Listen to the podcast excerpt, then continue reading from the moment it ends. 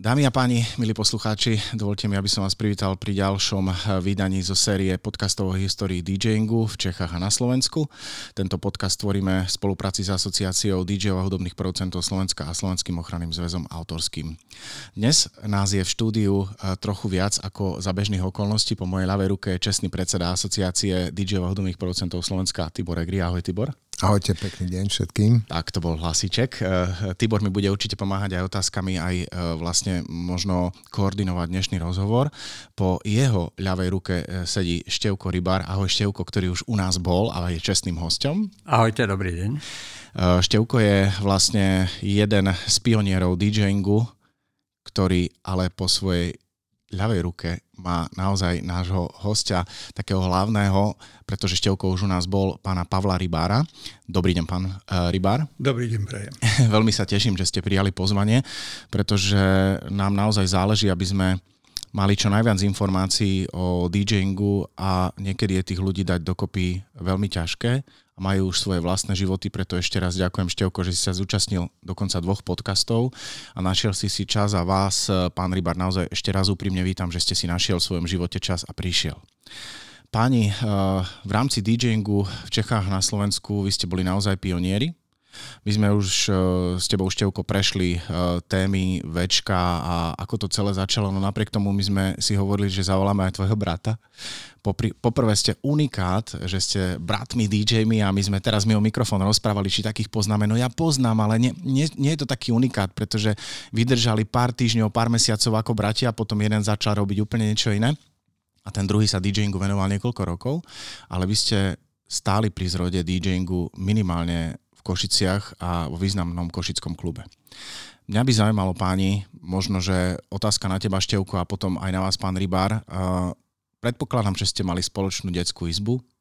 Predpokladám, že ste dospievali spolu a prišlo k tomu, že čo keby sme sa zaoberali diskotékami. Aké boli vaše motívy, ako to celé vzniklo, Števko? Detskú izbu sme mali spoločnú, to je pravda. Boli sme traja v tej detskej izbe a No potom sme sa samozrejme postupom času a jak sme, jak sme sa starli, tak sme sa trošku rozdelili. Ja som išiel na vojnu, brat bol na vysokej škole, časť, e, jeden čas bol v, v Anglicku a potom sme sa stretli, teda po mojej vojenčine, to bolo 67-69, v tých rokoch som bol na vojne, tak e, my sme už predtým skúšali dávať dohromady, to v Košiciach sa veselo všade hralo big beatové kapely. Presne tak. No tak uh, sme tiež nejakú kapelu dávali, dávali dohromady, ale tým, že som viac menej neplánovane odišiel na tú vojnu, tak uh, chlapci robili svoje a tešili sa na to, keď sa vrátim. No ja som sa po dvoch rokoch vrátil a Palo ma oslovil, no tak ideme teda do toho večka, lebo už predtým sme trošku do večka chodili pri príprave večka a tak, tak uh, uh, ideme na ten Big Beat. No. Tak mne sa to celkom nezdalo, keď som videl, kto tam hráva a jak hráva. Myslíš kapely teraz? Kapely, kapely. áno. Uh-huh. Keď som videl ja neviem, Fortiakov, Begars, tak hovorím, tak toto neviem, či, či naskočíme na to. A skúsme robiť diskotéky. Ja som na tej vojne v Benešove u Prahy, tak e, bol som blízko, blízko Prahy, bol som, videl som diskotéku Sisa, bol som, to už som spomínal na Vitovom festivale prvom, tak uh, skúsme robiť diskotéky. No tak takto sme vlastne začali. Uh, snažil som sa vysvetliť bratovi teda, o čo sa jedná, lebo toto neovládal uh, a išiel do večka za vtedajšou vedúcou, tá tiež nevedela, o čo ide a však nemáme tu ani priestor, ani čas, ani nič, no ale nakoniec ju presvedčil Pavlo, že áno, no tak, že skúsme to aspoň. No a začali sme robiť, dali, dali nám uh, deň, ktorý môžeme teda tie diskotéky robiť. Bol to štvrtok, to bol jediný voľný deň, no tak sme začali robiť diskotéky. Trošku som možno ubehol od tvojej otázky. Nie, nie, všetko je v poriadku, pretože my budeme naozaj prepájať náš rozhovor, ktorý bol e, pred nejakým časom a budeme sa spájať aj vlastne s myšlienkou to, že ste v tom boli obidvaja a máme vás to obidvoch. Um, aké boli vaše motívy, e, pán Rybár? Bolo to také, že ste chceli vlastne s bratom, povedzme, mať nejaký spoločný koníček, alebo ste miloval hudbu, alebo boli v tom iné motivy, že ste sa začal zaoberať týmito diskotekami, alebo keď vás možno, keď som to pochopil, Števo posunul k tomu, že poďme vybaviť to večko, tak ste bol skôr taký koordinátor, manažer a ten, ktorý vybavoval uh, zákazky. No, tak uh, to večko zhruba v 68 som bol nulťák na vysokej škole a vtedy sa zakladal zväz vysokoškolákov Slovenska. My sme mali vtedy veľa práce, sme organizovali napríklad štrajky a tak podobne. No a dostal som sa do Večka ako zástupca, neviem či VŠT alebo fakulty, to neviem, to si nepamätám. Takže s Večkom som mal nejaký, nejaký kontakt. Potom sme eh, aj s kamarátom odišli do Anglicka, tam sme žiadnu diskotéku nikdy nenavštívili, nejaký taký e, najintimnejší e, vzťah ku, ku kapelám. E, bol ten, že sme e, v čase, to bol rok 69, že sme v tom čase žili v Bournemouth, chodievali sme stopom do Londýna a tak sme chceli ísť do Londýna vtedy, keď Stone mali koncert v Hyde Parku a sme vedeli, že za tých 4-5 hodín nemáme problém sa tam dostať. No v ten deň sme mali. A stop nešiel a nešiel. Už sme to chceli zabaliť a išlo nejaké Bentley a, a zastalo. Tak e, ja som bol na rade, že sedím vpredu, môj kamarát sedel vtedy vzadu a nesmierne sa mi to páčilo. E, to Bentley, aj ten chlapík bol dobre, dobre oblečený, bol mladý a ja ako mm, rodený diplomát som mu povedal, že teda jeho ocko sa riadne sekol po vrecku, keď mu dal takéto auto. On povedal, že on také auto od otca nedostal, lebo otec je, neviem čo, niečo jednoduché, ale zarobil som si sám. A ako sa dá takto zarobiť? No ja som, ja som hudobník. A vy ste kto? No ja som z kapely David Dozy Mike Antic. No my sme začali poskakovať v tom aute, veľmi sa nám to páčilo, on sa začal e, obzerať a, a hovorí, a vy ste odkiaľ? A my sme povedali, že z Československa. A e, on tiež sa začal veľmi tešiť, lebo sa tešil, že kde si v Ázii alebo v Afrike poznajú jeho kapelu. A on sám povedal, že je Davedy. No ale prišli sme pod Hyde Park, nás tam doviezol a bolo koncert bežal a on povedal, chlapci, tam sa nedostanete, tak sme vystúpili a šli sme ďalej. Ďalej peši do e, centra. No, tak to bol náš najintimnejší vzťah e, s hudbou tam. Mali sme iné problémy, bolo treba prežiť. No a e, diskotéku som nikdy nevidel. Keď sme sa vrátili domov, e, do Československa, čakali sme na Števa, lebo sme hrali, alebo chceli hrať Big Beat a on povedal, že Big Beat nehráme že robíme diskotéky. Úprimne povedané, sklamalo ma to veľmi. No a čo to je? No tak to je tak. Tak išiel som za pani programátorkou, tá tiež pochopiteľne nevedela, čo to je, dala nám ten najnemožnejší termín po prehováraní, že to môže fungovať, keď to funguje v Prahe, prečo by to v Košiciach nemohlo fungovať. Dala nám najnemožnejší termín štvrtok, myslím si, že od 5. no horšie sa asi nemohlo stať, ale dobre, však niekde treba začať a nejak treba začať a večko je večko. A e, dohodli sme sa aj na financiách, e, toľko a toľko e, zostupného. Ona nám nechcela dať ani dve koruny z vlastného zostupného a 50% je našich. No a tak sme začali so štyrma hostiami, šiestimi, desiatimi. V podstate um, bola to záhada, prečo zhruba po, ja neviem, niekoľkých mesiacoch e, na naše diskotéky chodilo, ja neviem, 300 ľudí, pričom kapacita treba bola 250, čiže tam sa veľmi ani dýchať nedalo. Vonku bolo ďalších 100, 200. Prečo? Neviem, my sme nemali žiadny plagát, naše meno predtým nikdy nikto nepoznal. nepoznal. E, čo sa vlastne stalo? Možno to bolo tým, že to bola taká E, tvrdohlavá pravidelnosť, či niekto príde alebo nepríde, je tam vtedy termín a hotovo. To znamená, že ten mladý človek vedel, tak idem do večka, dať, čo tam bude. To, to bola jedna vec. Druhá vec, e, v podstate e, rozumne sa chlapci púšťali vysokoškoláci a devčatá stredoškoláčky, lebo vtedy na, tých, na vysokých školách tých devčat, hlavne na technike, veľa nebolo a tie devčatá tie uh, urobili veľa pre, pre uh, popularizáciu a pre, pre vlastne ten marketing po meste. To, to, aj, to aj dnes je tak. Prvé sú devčatá v klube a potom prídu páni. No. Presne, presne aj dnes tak. No a potom na to prišli, uh, na, neviem, kto to riadil, či Mestský výbor SZM, či Krajský výbor SZM, prišli na to, že až, až toto nechceli, tak e, začali ako hádzať piesok a prišli na to, že najmúdrejšie je hodiť piesok e, tak, že sa zavre večko. Z titulu, stratili sme kľúče, z titulu, ja neviem, praskla voda, prasklo neviem čo. Čiže len to sa tá... sabotovali to. Áno, len aby sa tá pravidelnosť e, zrušila. Prišli sme potom, chodili sme tak po týždeň, dva sme to nechali, čo s tým silnejší je silnejší a potom si chodiť pýtať kľúče a prečo, však je to, nič tomu nie je. A tak nám dali kľúče, veriac, že napríklad dali nám kľúče v štvrtok ráno. Hm, no, urobte si to tak povedie diskotéku však. No ale fungovalo to nejako podivuhodne, zavolali sme telefonicky tie devčatá, tie devčatá do, do, do 5. pobede zohnali plné večko. To fungovalo neskutočne. Nebol mobil, neboli sociálne siete, ani si neviete, pán Rybár, predstaviť, čo by dnes za vás majiteľia klubov dali, lebo dnes je obrovský problém napriek sociálnym sieťam dostať do klubov ľudí naozaj. Je veľký útom, len zo pár klubov na Slovensku žije, takže je to v poriadku, ostatné sa veľmi trápia.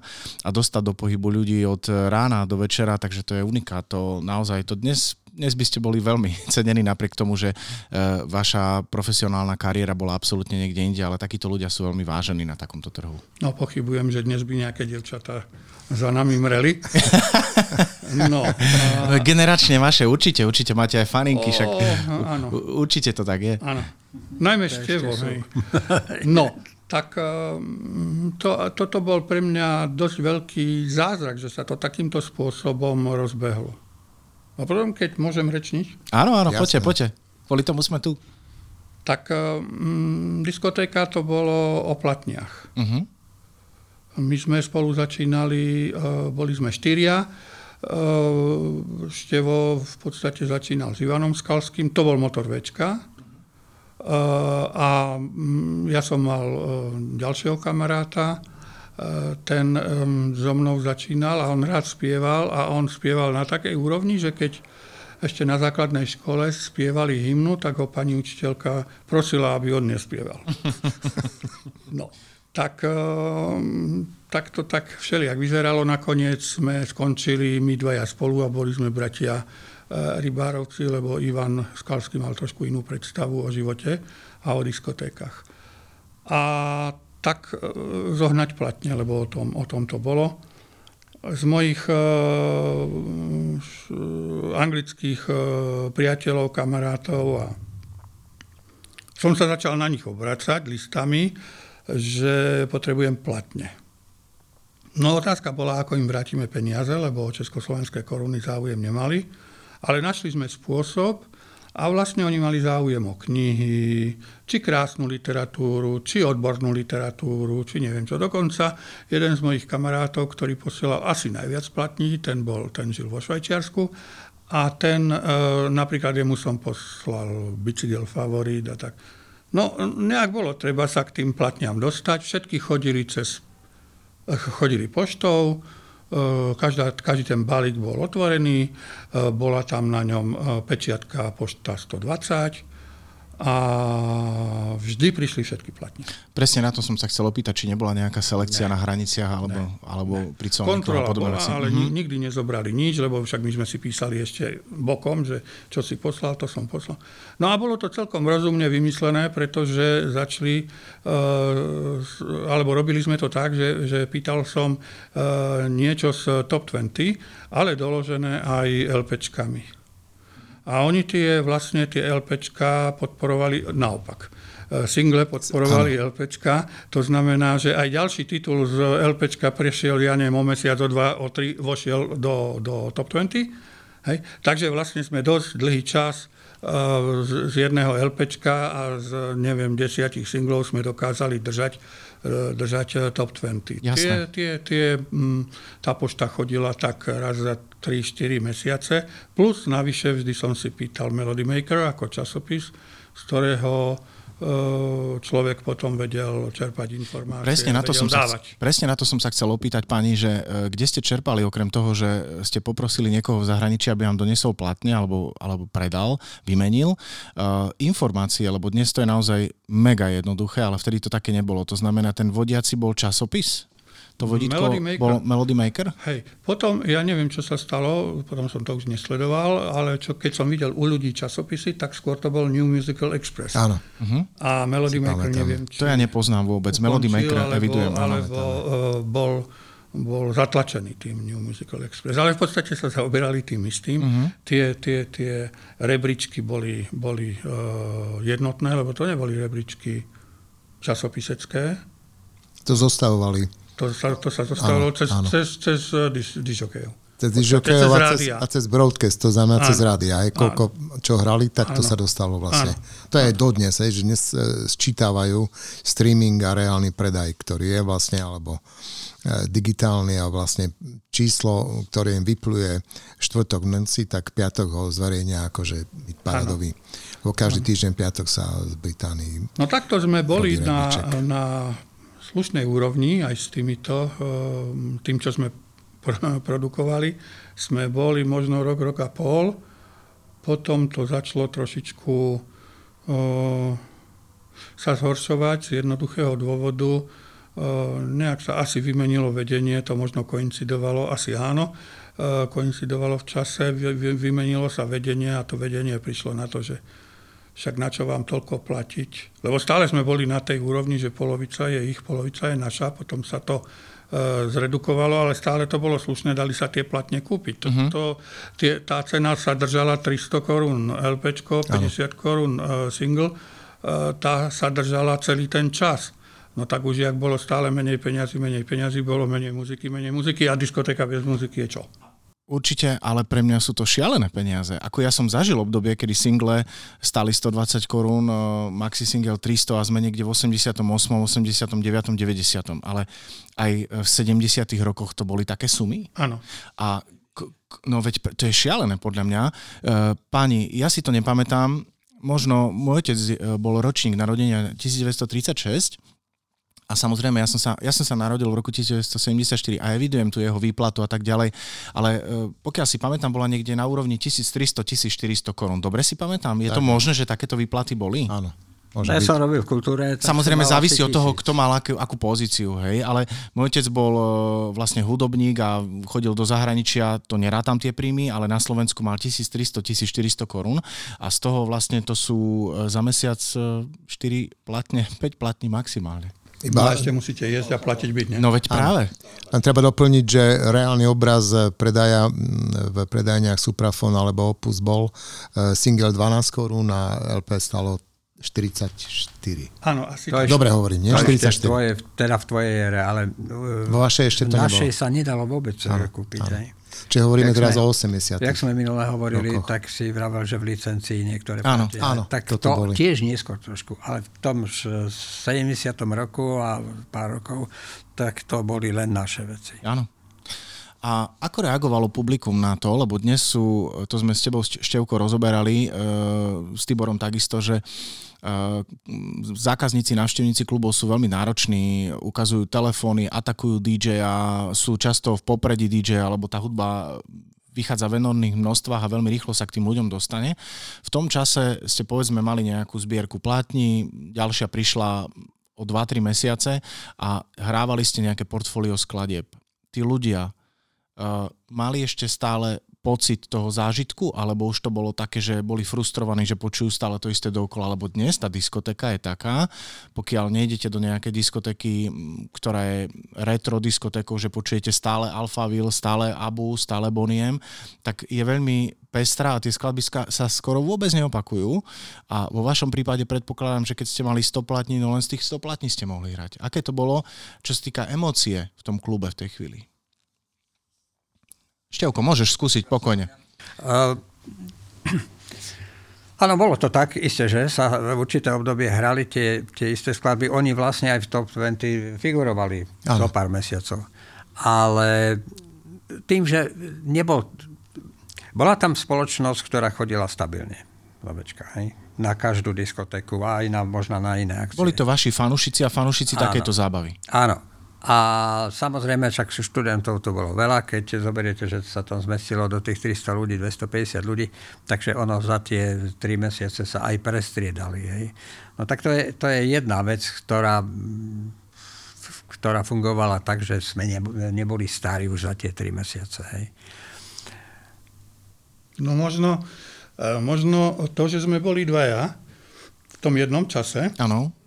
Aj to robilo to, že to nebolo rovnaké. Uh-huh. Stevo produkoval alebo mal rád inú hudbu, ja som mal rád inú hudbu. Tak to v rámci jednej diskotéky už, už boli. M- môžeme to tak nazvať, že vy ste prišli na diskotéku obidvaja no. a každý odo- odohral svoj čas. Polovicu, no. Hej? No. My tomu hovoríme dnes DJ sety. Čiže každý ste odohral svoj set, Števko mal rád inú muziku, vy inú muziku. S Števom sme sa o hudbe trošku bavili. Akú hudbu ste mal rád vy? Konkrétne, čo, čo sa vám páčilo, čo ste produkoval na tých ľudí? Hm. To je veľmi široká otázka, zložím ju, čo sme produkovali. Áno. Uh, za, za, idem zase na začiatok. Začali sme s ničím. To je veľmi jednoduché. Uh, tam práve ten Ivan Skalský mal nejaký, nejaký súbor uh, viac menej hitov uh, tej doby a mal to na magnetofónových páskach, ktoré on púšťal z, z, z, zo svojej režie, čo nebola priamo v miestnosti, v ktorej sa robila diskotéka. Takže to bola jedna časť. Druhá časť sme e, predsa len pozháňali platne. A tie platne boli od kamarátov tu v Košiciach. V tom čase sa ľudia tak zhruba na 2-3 mesiace dostávali do Anglicka, do Francúzska, do Nemecka a vracali sa domov. A každý si podonášal za pár platní. Ja sa pamätám, že som mal napríklad v rukách, a teraz sme na diskotéke, som mal napríklad v rukách jednu platňu nejakú undergroundovú, takú, takú farebnú, jednu platňu Janis Joplin, nejakú, nejakého maila a, a neviem čo. Nič z toho nie je žiadna, žiadna diskoteková. Uh-huh, jasné. Poctivá roková hudba, no. Mixovali sme to s tými, s, tými, s tými hitmi a snažili sme sa čím viacej teda z tejto Eh, vážnejšej a lepšej muziky sme sa snažili dostávať do, do povedomia. Alebo, a, a ľudia sa učili tancovať. Ja sa pamätám, keď sme uh, sem tam chodieval ku nám, to sem tam možno aj často, chodieval ku nám Jirko Počta z Prahy. A Jirko hovoril, že ja keby som našiel v Prahe také publikum ako vy, tak sa zbláznim. Nie od strachu, ale od radosti. Takže ono, ono, tým, týmto spôsobom sme začali aj, e, mali sme tam Dylena a tak ďalej. Začali sme tých, tých, tých ľudí uh, vychovávať. A potom sa to už um, začalo um, prešpikovávať aj tými hitmi, ale naďalej sme zostali na tom, že, že na, veľmi často hranými boli Stouni, uh, veľmi často um, uh, hranými boli, ja neviem, Eh, Chicago, veľmi často hranými boli, eh, teda nie, eh, diskotékové kapely. Ja dokonca, si... pardon, dokonca publikum dokázalo, ale samozrejme len jednu medzi viacerými, dokázalo tancovať aj na Hendrixa. Uh-huh. Ja som sa presne na to chcel opýtať, lebo ste aj spomenul Janis Joplin a podobne. Uh, ja mám zmapovanú tú hudbu, ale určite ju nemám tak v krvi ako vy dvaja a možno aj Tibor čiastočne. Je to aj generačne iná hudba a ja mám rád tanečné veci, mám rád jazz, taký, taký akože melodický a podobne, ale viem si predstaviť, že vlastne v takomto klube ste šírili aj túto muziku. Uh, vy ste hovorili o tom, že tí ľudia tancovali a ja som si presne chcel predstaviť, akým spôsobom. To znamená, existovali v tom čase nejaké tanečné školy, možno aj vo večku, alebo tí ľudia si robili freestyle, alebo boli, vy, vy ste boli tí, uh, ktorí určovali nejaké trendy, že ste mali zažitú hudbu, poznali ste rebríčky, možno ste vnímali, ako sa ľudia bavia na tú hudbu a predávali ste aj tú myšlienku tým, um, ktorí navštevovali Večko? Ja to bol. Áno. Ja tom bol disjokej, s tými ľuďmi bolo treba pracovať. pracovať. Tak, tak. Dnes sú niektorí disjokej autisti, pán Rybar. Klobúk dole pred nimi. Ale s tými ľuďmi bolo treba pracovať. Tí ľudia um, sa aj nechali viesť. Ono, ono, to je, ono to je tak, jak hovoril Števo, že vlastne to bolo dosť silne uh, priateľské. Že z tých, ja neviem, 200 ľudí, tých 100 sa poznalo uh, veľmi, veľmi, veľmi uh, dobre. A vedeli prežiť aj, alebo keď už človek videl, že to som prehnal, že tí ľudia mi začínajú odchádzať, lebo vedľa cez chodbičku prešli 10 metrov a boli v bare. Áno. A tak, e, tak to som prehnal, tak to musím vrátiť naspäť a uh-huh. veľmi rýchle sa to zase vrátilo naspäť a sa to držalo tak, aby to... Bolo dozvučenie aj v tom bare, Števko? Myslím, áno, že to sme áno, sa bavili. Áno, uh-huh. áno. Okay, nie, okay. Na to, nie tou intenzitou, lebo jasné, to sa nedalo jasné. baviť, ale áno. Uh-huh. A keď e, vlastne tí ľudia mali nejakú tú zábavu a bola až do rána, klesala tam nejaká tá intenzita tej zábavy, alebo dokedy to vlastne bolo? Do polnoci? No, do jednej, do, do druhej? nás nepustili do Do 10. Uh-huh. pol 11. to bol maximum, keď sme to pretiahli. Uh-huh. Napríklad, e, možno aj dnes je to tak, ja neviem, o pol 11. išla posledná sedmička. Myslím, dneska ide, myslím, že 23.05. Mer- Merkuru a koniec. No takže nejakým spôsobom sa bolo treba e, dostať domov. Tých taxikov neviem, dneska je milión, ale vtedy ich bolo zo pár.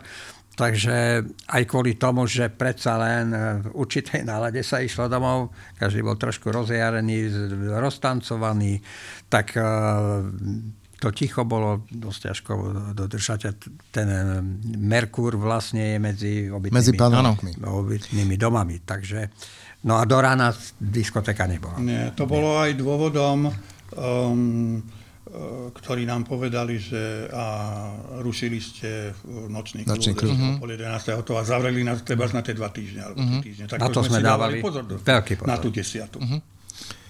Ja len by som ešte do toho vstúpil takým svojim nejakým poznatkom a zároveň tým mladým ľuďom, ktorí to počúvajú, ozrejmil vlastne, že akom čase sa to dialo, hej.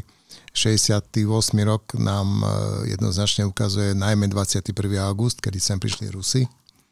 To znamená, že ešte e, tá eufória z toho Československa, z toho, čo sa tu dialo, ešte stále trvala aj do roku 69. Čiže vlastne v týchto dvoch rokoch sa ešte dalo chodiť vonku. A preto vlastne aj vy ste mali tu možnosť, že ste tieto platne využili a chodili to k nám, ale potom vlastne, keď nastúpila v 70. roku normalizácia, ono sa to všetko zmenilo.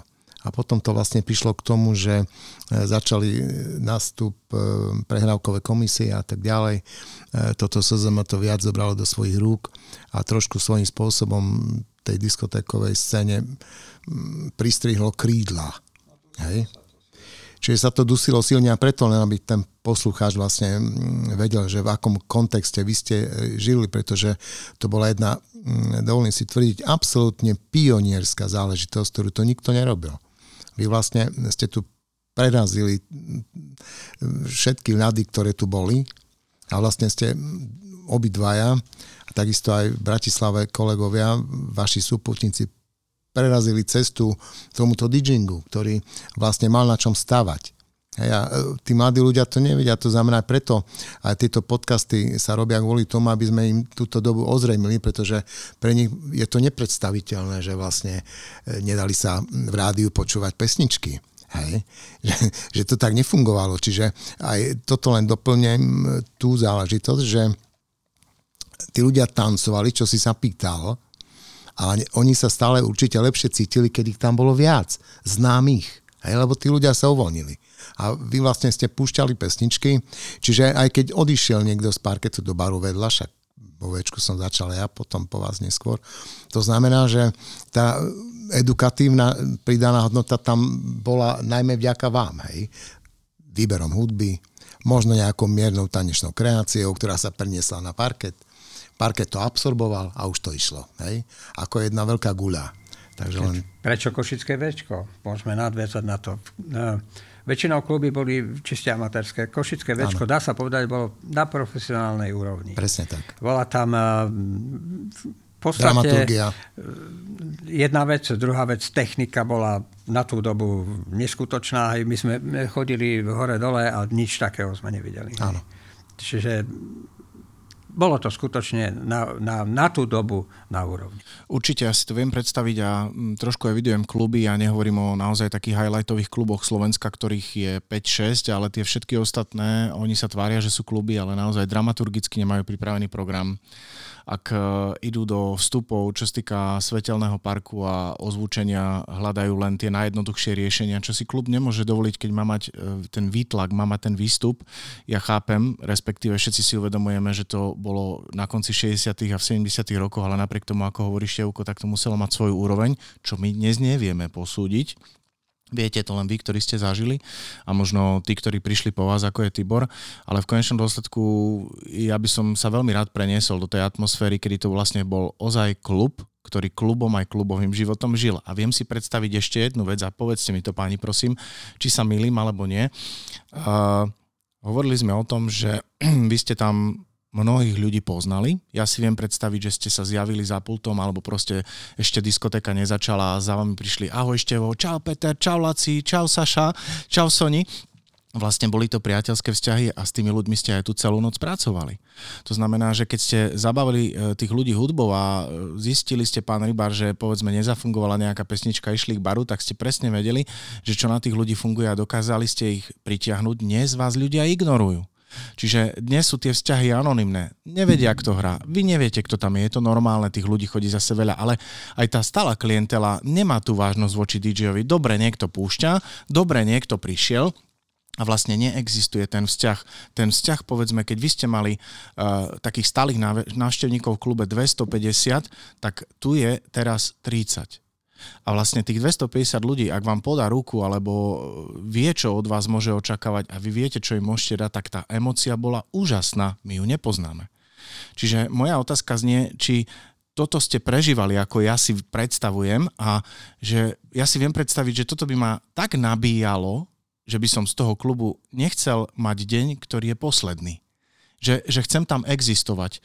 Bolo to také vlastne, že naozaj bolo to také komunitné a žili ste s tými ľuďmi minimálne počas toho štvrtkového alebo dňa v tom týždni, kedy sa diala party? Ja si myslím, že áno. Jednoducho som odpovedal áno. Áno, áno. Ja... A dal by som slovo bratovi, lebo ja už som rozprával mi tu dosť. by si trošku do toho hmm. niesol aj svojich postrehov. Co k tomu povedať? Ono, ono to publikum, ono to publikum uh, musí cítiť, že tam, ospravedlňujem sa, čo poviem, E, tam stojí osobnosť. Ono to publikum e, čaká od, e, od toho, od toho disjokeja, že niečo vie, niečo, niečo nové im prinesie, aj keď to na prvýkrát mm, nie celkom je ich Šálka kávy. Uh-huh ale e, e, si uvedomujú, že viackrát to bude zrejme, sa to dostane na, do, do, do repertoáru a že nakoniec to bude niečo celkom dobre. Pamätám sa, raz bolo menej ľudí. Ja neviem, či vo štvrtok, to bolo málo kedy menej ľudí vo štvrtok. Nám potom dali robiť aj soboty, sem tam, lebo vtedy soboty robili, uh, sa volali Tekvintet, nie, Ďurovančík. Oni boli dobrí, veľmi dobrí, ale ľudia chceli diskotéky a uh-huh. oni mhm. boli živá hudba. Uh-huh. A e, tak sa prišlo na to, poďme ich podporiť a bude polovica Tekvintet, polovica Rybárovci. Ale no, mierne sa zvýšila návštevnosť, ale veľmi nie. Tak potom sa to vlastne, vlastne zrušilo, lebo tú sobotu to bolo dovolené nejak do 12. A, nie, a človek zase nemohol celý čas byť v, nakoniec v práci, lebo sme zase aj piatky nejak dostali na krk sem tam. Hej, prišli na to, že biznis je biznis, nie? Pochopiteľne a že um, každý má svojich 5 minút slávy a treba to uh, využiť, lebo to ten čas prejde a, a tak. Tak sa pamätám, že bolo menej ľudí a mne sa tam úprimne povedané nechcelo sa predvádzať pred, ja neviem, 80 ľuďmi, čo bolo málo. Tak sa pamätám, položil som na, na, na, na gramofón od Hu dvojalbum Tommy, to bola opera o, o hluchonemom a slepom chlapcovi a neviem, čo bola to krásna hudba, trošku ťažká, neviem si celkom predstaviť, že by sa na to dalo tancovať 20-30 minút. Asi nie. A začal som im vykladať dej a púšťal som to. A oni sedeli na zemi a oni si to vypočuli. Nie, nie je to len o tom, že e, je to niečo netancovateľné, ale je to aj o tom, že ten uh, disjokej, a opäť sa ospravedlňujem, je pán. A v podstate je to aj divadlo jedného herca. A dnes bolo také divadlo. A potom na to prišla diskotéka s, teda s ospravedlnením, s tým, že išla sama kukurica my sme to volali kukurica. Ja som e, sa aj chcel možno niekedy niekoho opýtať, lebo keď som prišiel do DJského sveta, neviem, či to patrí do Tiborovho jazyka, ale stretol som sa s takýmto pomenovaním, hej, že kukurica, kalerab a tak ďalej, ale nikdy by ma nenapadlo, že v 70 rokoch možno už vy páni taký výraz ste zadefinovali na pesničky. Neboli sme prví.